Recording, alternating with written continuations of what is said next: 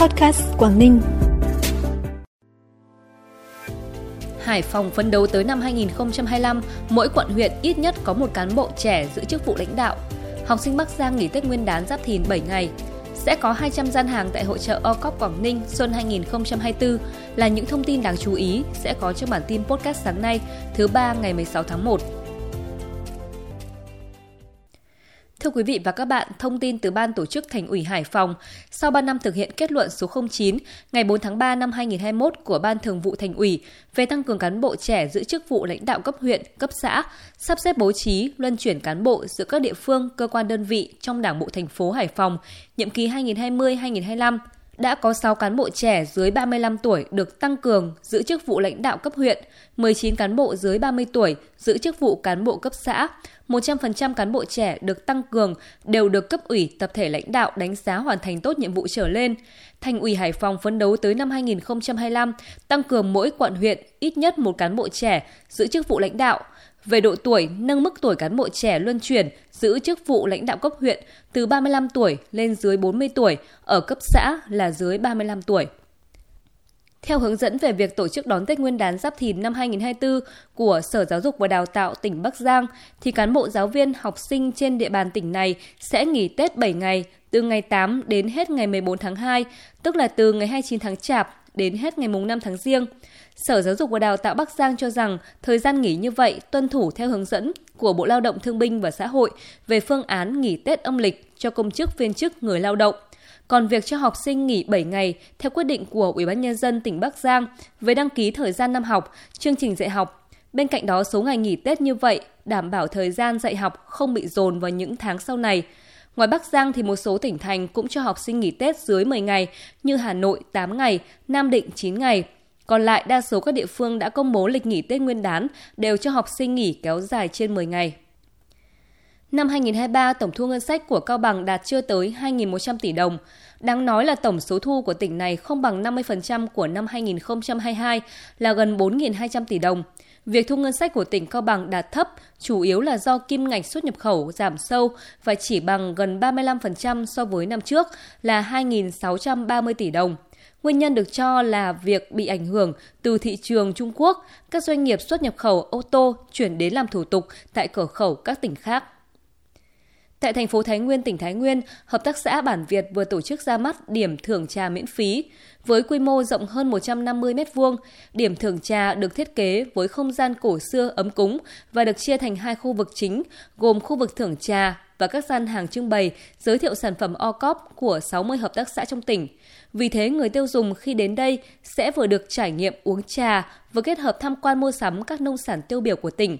Đây là một trong những hoạt động được Liên minh Hợp tác xã tỉnh Thái Nguyên hỗ trợ thực hiện theo đề án phát triển kinh tế tập thể Hợp tác xã tỉnh Thái Nguyên giai đoạn 2021-2025 nhằm góp phần giúp các hợp tác xã quảng bá, giới thiệu và tiêu thụ sản phẩm. Bản tin tiếp tục với những thông tin đáng chú ý khác.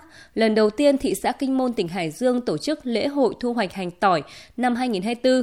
Theo thông tin từ ban tổ chức, lễ hội sẽ diễn ra vào sáng ngày 20 tháng 1 tại xã Hiệp Hòa. Lễ hội được tổ chức nhằm giới thiệu các tiềm năng lợi thế của thị xã Kinh Môn trong lĩnh vực nông nghiệp nói chung, đối với cây hành tỏi nói riêng, nâng tầm thương hiệu, kích cầu tiêu thụ trong nước và xuất khẩu. Hội chợ OCOP Quảng Ninh xuân 2024 sẽ diễn ra từ ngày 1 tháng 2 đến hết ngày 6 tháng 2, tức là từ ngày 22 đến hết ngày 27 tháng Chạp năm Quý Mão tại Cung quy hoạch hội chợ và triển lãm tỉnh Quảng Ninh. Theo kế hoạch, hội chợ sẽ có 200 gian hàng, trong đó khoảng 100 gian hàng giới thiệu sản phẩm đặc trưng, sản phẩm OCOP của 13 huyện, thị xã, thành phố trong tỉnh, 80 gian hàng trưng bày giới thiệu sản phẩm OCOP, nông sản tiêu biểu của các tỉnh, thành phố, tổ chức kinh tế trong nước và khoảng 20 gian hàng kinh doanh hàng hóa dịch vụ phục vụ Tết Nguyên đán.